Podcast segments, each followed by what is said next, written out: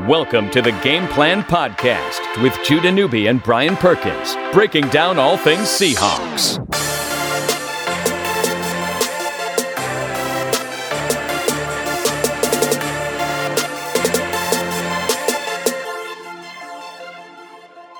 Back again, first time, long time. on the Game Play Podcast alongside Brian Perkins. 6'1", 180. I'm Judah Newby. Seahawks off the bye as they go into what is relatively their second half of the season. Going to be a long second half of the season, but they're generally pretty good second half team. So a lot of reason to uh, be excited as they are three and two, but still a half game behind the Rams for first place in the NFC West, a team that they had beaten two weeks prior. Now they've gotten two weeks off and are going to the East Coast to face the New York Giants. Brian Perkins, it's been a while since we've done one of these. I was uh, gone in New York, actually, ironically, uh, for a wedding while the uh, Rams were playing the Seahawks. Got to monitor it on my phone, but it's a much different story when you're looking at the play by play script as it's unloading at the wedding reception, as opposed to watching Earl Thomas make those plays and Sheldon Richardson make those plays and Jimmy Graham get in the end zone for a touchdown. And the Seahawks get a road win at the LA Rams for the first time since 2013, if you can believe it. And in a uh, that was such a strange game too because I thought it was going to be this high scoring shootout like crazy thing. And of course, it wasn't. It was the most Seahawks Rams game ever. Like Rams just... were averaging thirty points a game, thirty-five points a game, and you're right. I mean, new coaching staff though, right? With McVay yeah. coming in, this surge of offense. I was interested, same as you, to see if the dynamic of a Seahawks Ram rivalry would take a different form given the offensive capability of the Rams, but really not so. Nope, it was just the the Seahawks and Rams. Yeah. all of 2017. So you know that's that's kind of the funny thing about it, and you know it was just funny because you look at statistically the Rams defense was really bad going into that game. So you're like, man, finally Seattle's going to be able to cut loose and get down the field with ease. Uh, yeah, I'm, i was pretty wrong about that. Yeah. Um, you know, but like you said, second half of the season, though this is more we we've talked about this before how the season is like really like three seasons before you even get to the postseason, right? Agreed completely. And this is phase one has ended and it was terrible. From a offensive perspective, I know they're they're above 500 and they're fine. They're not out of the playoffs, but like from an expectation standpoint, I think that you're going, oh, they're not good enough to win in the postseason right now. Now's phase two. What, where you want I don't I don't know yet to make a Super Bowl run in the postseason. Sure, maybe, but I, I guess I wasn't. It wasn't too below my expectations for the offense. Now, phase I, I'm just the optimist. You. That's, That's always been the case. Now you have phase two, where this team probably isn't going to hit their stride yet, right? Because the Seahawks have traditionally always been better in the latter half, final four or five games of the regular season. But this is where you want to start to see the offense turn around a little bit. Yeah. Now, with injuries, you don't know if that's going to happen. But, uh, you know, this is kind of the point now where you go, okay, now's the time to turn on the, the Jets here and, and uh, you know, really start to progress forward. So the Seahawks, um, in that victory over the Rams, they got down 10 nothing pretty early, and the Rams were moving the football on them early. But uh, you have one of the greatest Earl Thomas plays. You know, I love watching him make these type of plays at the goal line, Gurley, uh, he did it a couple years ago. Yeah, did it to David Johnson. Yep. Uh, on that uh, Sunday night game down in Arizona. Cam that Chancellor six, did it. Six game. Yeah, Cam Chancellor. Hashtag Batgate. So it's uh well, that was a little bit different. The Calvin Johnson play you're referring yes, to, yeah, yeah, that was a little bit different. But I love ET making these plays, and he's responsible for two of the four uh, defensive turnovers forced by the Seahawks in that game. Looks like Earl's in fine form, which is really great to see given the lack of health both Earl and Cam have had in the last two years. Earl Thomas looks like a defensive MVP this year. Like, yeah. he looks like defensive player of the year with how well he's playing. I mean, he's you know last year even before the injury, didn't he seem sometimes like he was out of position on a few run play? Like he wasn't For always sure. like he wasn't playing bad, bad, but he just there were some very uncharacteristic plays. There were holes in his game we weren't used to seeing. Yes, and Yeah. this year it really seems to have shorn that up. And I don't know if the injury was a blessing in disguise from that standpoint, where it gave him time to reflect and to come back re-energized because he actually got some time off to let his body and mind rest. Mhm. You know, during the season last year. Um, but you're certainly seeing a renewed 2012 version of Earl Thomas right now, and it's great. On the defensive line, though, you know, banged up injuries to Michael Bennett in that Rams game, and Cliff Avril's injury that he suffered back in the Colts game was got very serious in a hurry. A neck injury, it might require surgery. He has yet to make a decision on that. Now, all of a sudden, questions about whether or not he can play football again and how retirement factors into that. The latest stuff that I've read is that Cliff is not going to retire. He is going to come back, But the Seahawks are putting him on IR, which means out for at least six weeks. And if he gets surgery, that's the end of the season for him. How big of a blow is that for that D line? Yeah, it feels like it, doesn't it? And and the D line going into the season, they they haven't been bad, Mhm. but the expectation was they were going to be all world good, right? Like they were the best defensive line in the NFL. Cliff Avril, Sheldon Richardson, and Michael Bennett alone, I think, give you that element of that thought process. And then you see kind of, you know, Michael Bennett's been banged up. Uh, uh, You know, maybe they haven't quite been getting, and it's hard to say because Richardson played so well in the, the game against the Rams with the fumble recovery, and he made some really big plays as well. Um, I believe he was the one that had to hit Yeah. to force the interception. So like he he he was very disruptive later in that game. And that was kind of a strange game though, because early on, and I know you were at the wedding, it was very frustrating because they weren't getting to to um, Goff. to Goff at all.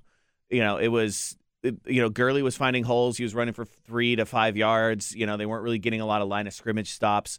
And Goff had all the time in the world, and that was continuing through the first half, and then in the third quarter. And you were like, God, when are these guys going to break through? You know, it it, it kind of felt like it was going to happen, but when was the dam going to burst? And these guys were going to, you know, find their opportunities. Obviously, it happened, but now you wonder, you know, what does that offen- defensive line look like, you know, moving forward without Cliff Avril? That's tough. We remember the Super Bowl couple years ago. Yeah, that With no- changed everything. I mean, it really did. It changed the dynamic of that game. he had a concussion, I think, in the third quarter, and then the Pats started moving the football and ultimately came back from a 10 point deficit in the fourth quarter. now they have more depth than they did then. Yeah, um, and Frank Clark. Frank Clark played a little bit better. Um, and uh, you know there will be some other key pieces to step up. Um, what was the name of this guy? Brandon Jackson. You know he was a he was a practice squad guy. Gets promoted, starts playing uh, on the on the uh, 53 man with the injury to Avril. Pro Football Focus had him as having played on nine pass rush attempts. Um, well, rushing the passer nine times against the Rams, and he forced four quarterback hurries out of those nine pass rushes that he had, which is, strictly speaking, at the raw numbers, the most productive defensive lineman in football two weeks ago. So Brandon Jackson, maybe that's a role player that you can see surging and, and filling up that Cliff Avril void. Most notably, I think Frank Clark. You also look at uh, Quentin Richardson, um, or what's it, what's his face? Uh, Quinton Jefferson. I always think Quinton Jefferson, the fifth round draft pick. He hasn't played the last couple of weeks because he broke his hand in practice, but it looks like he's going to come back. Him and Naz Jones on the inside. Hopefully, they can provide a little bit more pressure on the interior. And of course, Michael Bennett's been dealing with plantar fasciitis that he suffered in the Rams game, but it was a good timing of a bye week for him, so he can rest up a little bit more. He was a full participant this past Thursday too. Looks like he'll be ready to go to take on a Giant squad that surprising win over the Denver Broncos last week. Here are some stats so far on the Seahawks through the first uh, five games of their season or through six weeks of the NFL season. Just offensively, they're like so average. It's incredible. 16th in yards a game, 16th in pass yards a game, 15th in rush yards a game, 16th in points a game. Defense, 15th in yards per game. That's average. You know, ninth in pass per game, but 27th rush defense in the league. Can you believe that? And it's what it's been is like three explosive plays that have defined their rush defense so far this year.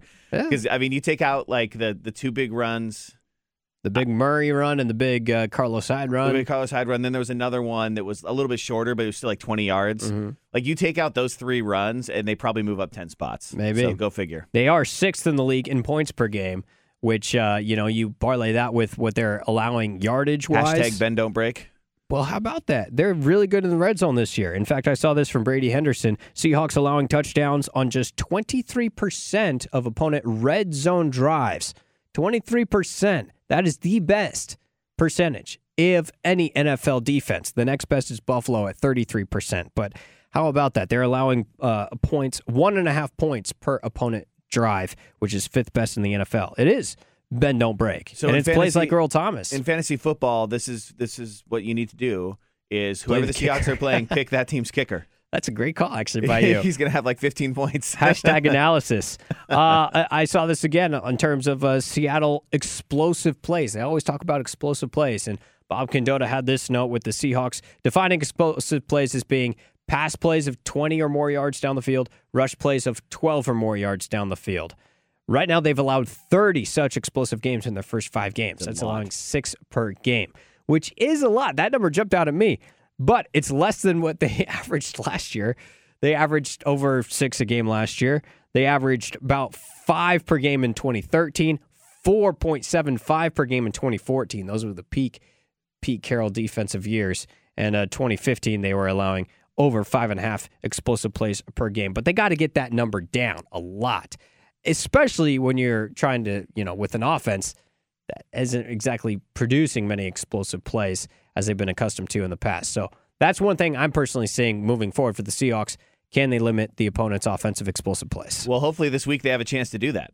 Well, you know, personnel wise, it would suggest, right? The Giants down their top three receivers. Yeah. And Orleans Darkwa, their starting running back, even though he had 127 yards against the Broncos, which was the best run defense in football until Sunday night. Darkwa with that Giants offensive line. I don't understand the NFL this year at all. Anytime you think you have a narrative or a team pinned or identified, it just goes the opposite way. And I know Yeah. last week was crazy. Like almost all the underdogs covered, almost everything. It, it was amazing. I had the Falcons in my eliminator. They were up 17 nothing at home at halftime off a bye to Miami, and they lost the game. Smoking Jay. Incredible.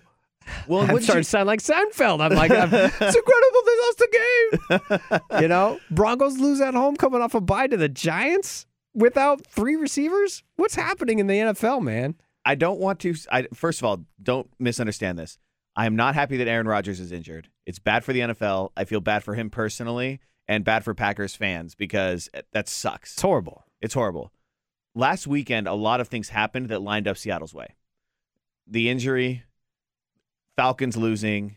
You saw a lot of teams in the NFC that were, you know, honestly, Big picture if NFC, the Rams, yeah. if the Rams would have lost, that would have helped add to that a little bit. But th- that being said, you know, they they win a game against an AFC team, so in the end, it's really the the least important win you could possibly have, if that makes any sense. But you look at the way these teams lost, and now Aaron Rodgers is probably out for the year. And even if he isn't, even if he could get back for the playoffs, are they even going to make the playoffs? When Right. you, when you look at their schedule, like look at their next eight games, and tell me what games they win. Well, it's all You know. dependent on how good Brett Hundley is. He's really an unknown guy at this point. yeah. Um. So you know, and that's you know that, And that really does. Minnesota but- with the quarterback situation they've got going on. Dallas with the regression they've had this year and Yeah. the unknown around Like the Eagles are like the best team in the NFC right now. Yeah, like yeah. But do you trust Doug Pederson? I mean, that defense is for real, banged up, but for real in Philly. Yeah, and so I guess my point being though, with with Rodgers going down, which sucks, it feels like the NFC is really open right now. Like it feels like there's just a lot of teams that are good, or like re- or like pretty good, or like really good, but there's not like a a dominant team, a great team where Yeah. you go, man, that team is for sure getting home field advantage. They're for sure going to make the Super Bowl, or at the very least, you know, I would give them the best odds. It feels pretty open, which bodes well for the Seahawks and, and gives them some flexibility and time to turn things around here a little bit. That it does. You know. What do you make of the NFC West so far, given the Rams' unexpected beginning? That's that's not a you know insignificant win that they had at Jacksonville last week. I agree. Jacksonville's a good football team, and the Rams went in there, got a huge win when they needed it. The defense, obviously, against a bad quarterback, but the defense played pretty well. Um, and now they lead the NFC West by a half game over the Seahawks. Of course, the Seahawks, I think, got to feel pretty good given the fact that they got the road win already over LA. And, you know, they have their bye week out of the way. The Rams have yet to get to their bye. And a Cardinals team that now, did they find something in Adrian Peterson? I mean, or is that just, you know, that one game he's angry, wants to prove something, Adrian Peterson? I totally agree with that. I think the 49ers are a lot better than 0 6, given they've lost their last five games by three points or fewer. That's never happened before in the history of football. I think Kyle Shanahan has that team on the right direction, too. This whole division is very competitive. I agree. It's very strange. Um, it, the Niners have lost by how many points? Like 13 in the six games or something. It's crazy. Yeah. All their games have been close, and you know Beathard maybe is actually got you know maybe the guy. I don't know. You know, it's one game, whatever. Uh, but yeah, it's it's been a very it's a very strange you know division.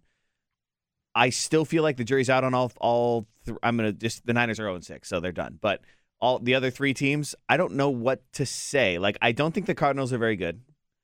I don't. I think the Rams are good, but how good? I don't. Are they ten wins? Are they eleven wins? Are they eight wins? Which is Mhm. still an improvement from last season. You know, I don't know. And then the Seahawks. Are they? How good are they? You know, are they a, a nine win team? Are they a twelve win team? I mean, it's it's almost hard to tell at this point. Yeah, Seahawks, after this game at the New York Giants, they return home for two in a row with Deshaun Watson and the Texans.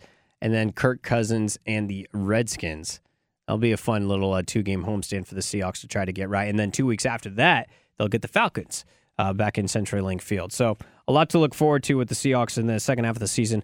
Um, on the offensive side of the ball, banged up a little bit in the backfield with uh, CJ Prosise hasn't been playing with an ankle injury. J.D. McKissic's filled in pretty admirably. Obviously, had the two touchdowns against Indy and I think three catches for a handful of yards against the Rams. He's shown to be a legitimate weapon. What'd you make of Jimmy Graham actually finding the end zone on a nice fundamental four yard jump ball? it was beautiful, wasn't it? It was. It was just your your classic NBA post move. Yeah. Uh, it was nice. It was nice to see them target him. Um, you know, it was kind of the the shining beacon in a pretty bad offensive day, a very frustrating day. Um, one of the more frustrating day, and I've been like mad a lot at the offense. Yeah. Like that day in particular was more frustrating than most. Um, knowing how how bad statistically the Rams defense had been, and how many times the offense were, were in positions to capitalize and score and put that GD game away Couldn't do it. and they couldn't do it. Yeah. So that was really frustrating. Yeah. Um, but you know, that being said, I uh, you know, it was nice to see Jimmy Graham get some more targets, and hopefully that can continue because you know they're paying the guy a lot of money, and he's their biggest weapon uh, from a from a height standpoint. So in the red zone, it seems natural that they should target him. One other thing I noticed in that game was Jimmy was not uh, in as much on the offensive line as he has been in the past. He was split out wide multiple times in that game, much more often than he was uh, any other point in his time in Seattle. So maybe they're finally giving into the fact that Jimmy is better split out wide. Well, as a receiver, undoubtedly. But the problem is, that's a bold move by Seattle because even Jimmy, even though he's not good at isolated pass protection, chipping is a whole. I mean, that's a fundamental part of a tight end's game in the Seattle offense and really in any offense is getting that first chip on a pass rusher to slow him down and give your tackles a chance.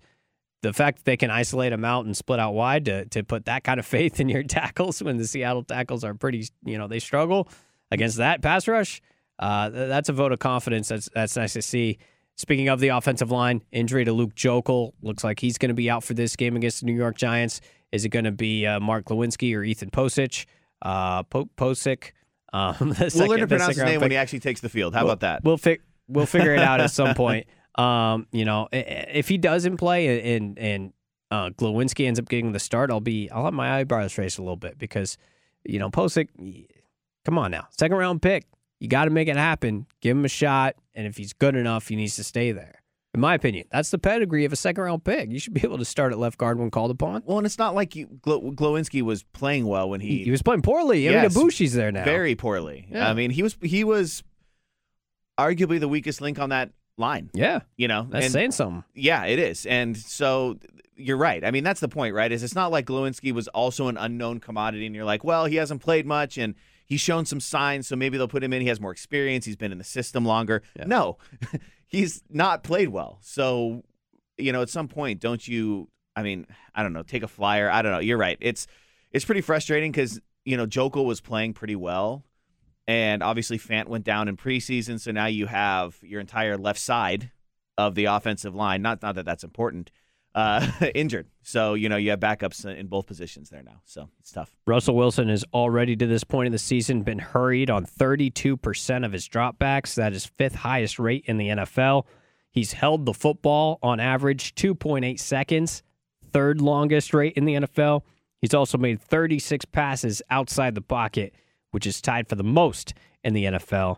I just think that theme is going to have to continue, certainly this week and perhaps in weeks to come. Yeah, you know, Wilson is. You know, it, it's really hard because how do you how do you even judge how well he's played because of the offensive line performance? You know, how Mhm. much even when he has time, how much does hearing the footsteps affect him because he's heard them so many other times? Right. And it, we've clearly seen that. Now he did settle down a little bit in that game, but um, you know, he's obviously shown the Russell Wilson that we've all seen and come to know and love. And then at times he's missed some some throws that leave you scratching your head. And early in that game, um, he missed some throws high again. You know that that kind of left you going, you know, what's going on? You know, a little Yeah. bit. So once again, you know, Russell Wilson in September is a lot different than Russell Wilson in November. So um, I think that uh, you know you just got to keep plugging away, and I think he'll you know he'll turn it around. If you're wondering if Seattle can uh, add an offensive lineman anytime soon, they have 1.9 million remaining in cap room. Uh, Branden Albert has reportedly been in town for like I don't know a month. Yeah. Every time Cadona tweets, it's like, oh, by the way, Branden Albert is, is still around. Still around. from He's- what I know. He's hanging out at the Marriott. Um, and Albert is a nine-year veteran, which means his NFL minimum, the veteran's minimum, would be nine hundred thousand dollars. Obviously, underneath the 1.9 million. And if you prorate that over the rest of the season, given the amount of games that have already been played, you know it'd be even less than nine hundred thousand dollars. And maybe they can restructure somebody else to get it even more manageable than that. So I don't know why they haven't signed him already. It seemed like the bye week would be a nice time to do that and get a guy incorporated to the team. Uh, but they haven't, and it would be really nice to add a piece there. Yeah. But again, they uh, they haven't done so yet. Um, by the way, what would you guess that Seattle is under Pete Carroll coming off a bye week? Good Uh, coach close to off a bye week. Well, I know they're not undefeated because they lost to the Cardinals a couple of years ago. Yeah. Off the on that crazy, crazy game. Yeah, Um, I'm gonna say he. So he's been in Seattle since what 2010, right? Mhm. So that's six. and they weren't as good those first couple of years. Uh, God, I would think four and two, Four and three. four and three. Okay. Yeah, four and three.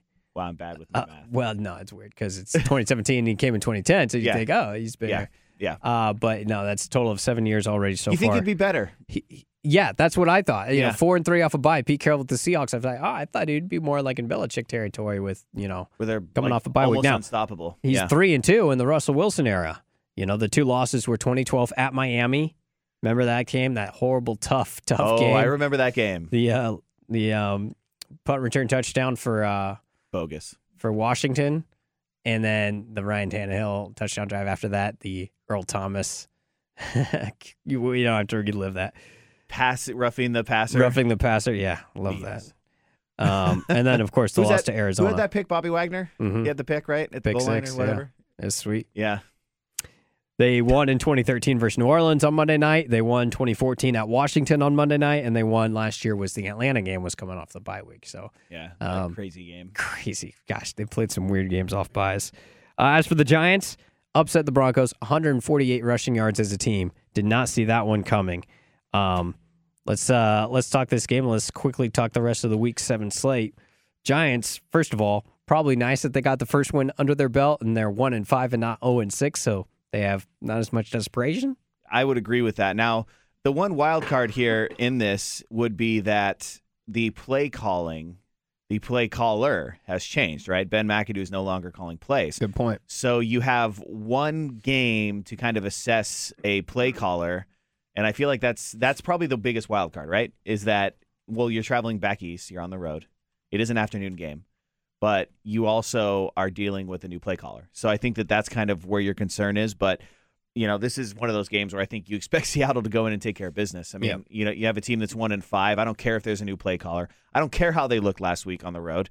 This is a game you should win. Yeah, Mike Sullivan is the new play caller for Ben McAdoo. All right, let's start Bucks Bills in Buffalo. Tampa Bay two and three. Jameis Winston banged up. I'll take the Bills to beat them at home. Yep, give me the Bills. Panthers Bears. John Foxball. Cam going on the road to Chicago. John Fox. Carolina favored by three.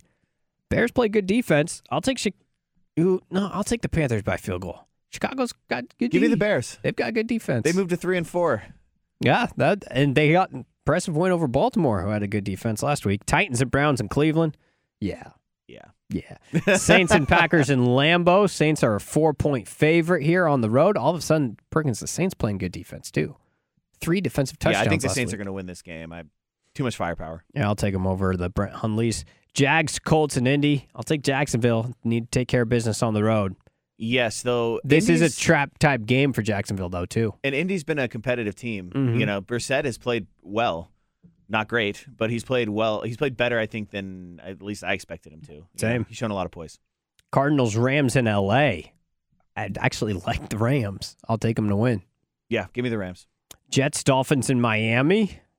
Miami a three point favorite. I don't know how the hell they won in Atlanta last week. This is a classic game that the Dolphins would lose. I'll take the Jets. Uh, give me the Fins.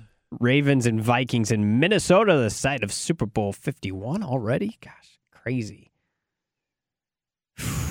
Give me the uh, give me the uh, Ravens I'll take many. on the road. Cowboys Niners. First one of the season, 49ers calling it. Really? In, in San Francisco. Six point underdogs. Give me the boys. What are they right now? Two and three. Yeah. They need to win this game. Give me the boys. Yep. Boys. I'll take the Niners. Bengals Steelers in Pittsburgh. Steelers favored by five and a half, coming off the upset win over Kansas City last week. I still think the Steelers have a lot of problems, but I'll take them to beat Cincinnati. Yeah, Cincinnati's just not very good. Yeah. Chargers Broncos right now in uh, Los Angeles. Broncos get right and win this game. Well, you know, home field's big for the Chargers, but I think the Broncos will find a way to overcome that home field. Falcons Pats Sunday night football Super Bowl rematch. I'll take New England there. Three point favorite. I'll take New England. Falcons offensively head scratcher last week. What is Sark doing? You know what's interesting is uh, Julio Jones um, actually just stays in the hotel at games. He Oh. doesn't even come out on the field. Yeah, I didn't. That's true. Maybe target your best weapon offensively. I don't know. Maybe. Maybe. Just think about it for a minute there, Sark. Give me the Falcons. I don't think the Patriots are, are they're a very flawed team. You talk about the Falcons being yeah. flawed. The Patriots have already lost two games at home this year. Everyone is flawed too. Like I Yeah. don't know who if anybody's actually good in the NFL right now. I don't know if there's any. Makes good you feel teams. better, right, as a Seahawks fan? It, it does. Yeah. Everybody, the field came back to you Yeah. during the bye. The field absolutely came back Me to you. Give me the Falcons. Uh, Redskins Eagles Monday Night Football. Eagles are five point favorite, coming off a nice Thursday night win in Carolina, while the Redskins struggled at home with the 49ers. I like Philly, man. I mean, they Philly fans are going to like that. and if they win on gonna Monday win. night, they'll be six and one. Yep, they're going to win. Washington's no good. When is that Philly Seattle game too? That's December third on Sunday Night Football in Seattle. That's going to line up to be a good one. That'd be that'd be dope Come on, both teams need to run the table to get there. till yeah. that game. Yeah. Ooh, finally get to watch Bull SNF. All right, Seahawks Giants. When it comes down to it, Seahawks about a six and a half point favorite right now.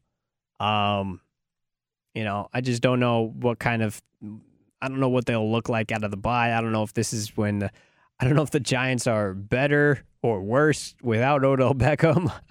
I don't really know anything about either team, but I'll take the Seahawks to win, twenty four to eighteen. mm. so they don't cover. No, I think it's gonna be close. Well, I predicted the Ducks to beat Stanford last week, so take this with a grain of salt. Uh, give me give me the Seahawks by 10. Okay, Seahawks Uh, by 10. 27-17. For Brian Perkins, I'm Judah Newby. We'll see you back here on Monday to review it all as the Seahawks take on the Giants. Keep in mind, late afternoon kickoff in the Meadowlands, the site of the championship of 2013 to 14. Super Bowl 48. Bruno Mars halftime show was awesome, but the game was even better. All right, Seahawks Giants. We'll see you next week, everybody.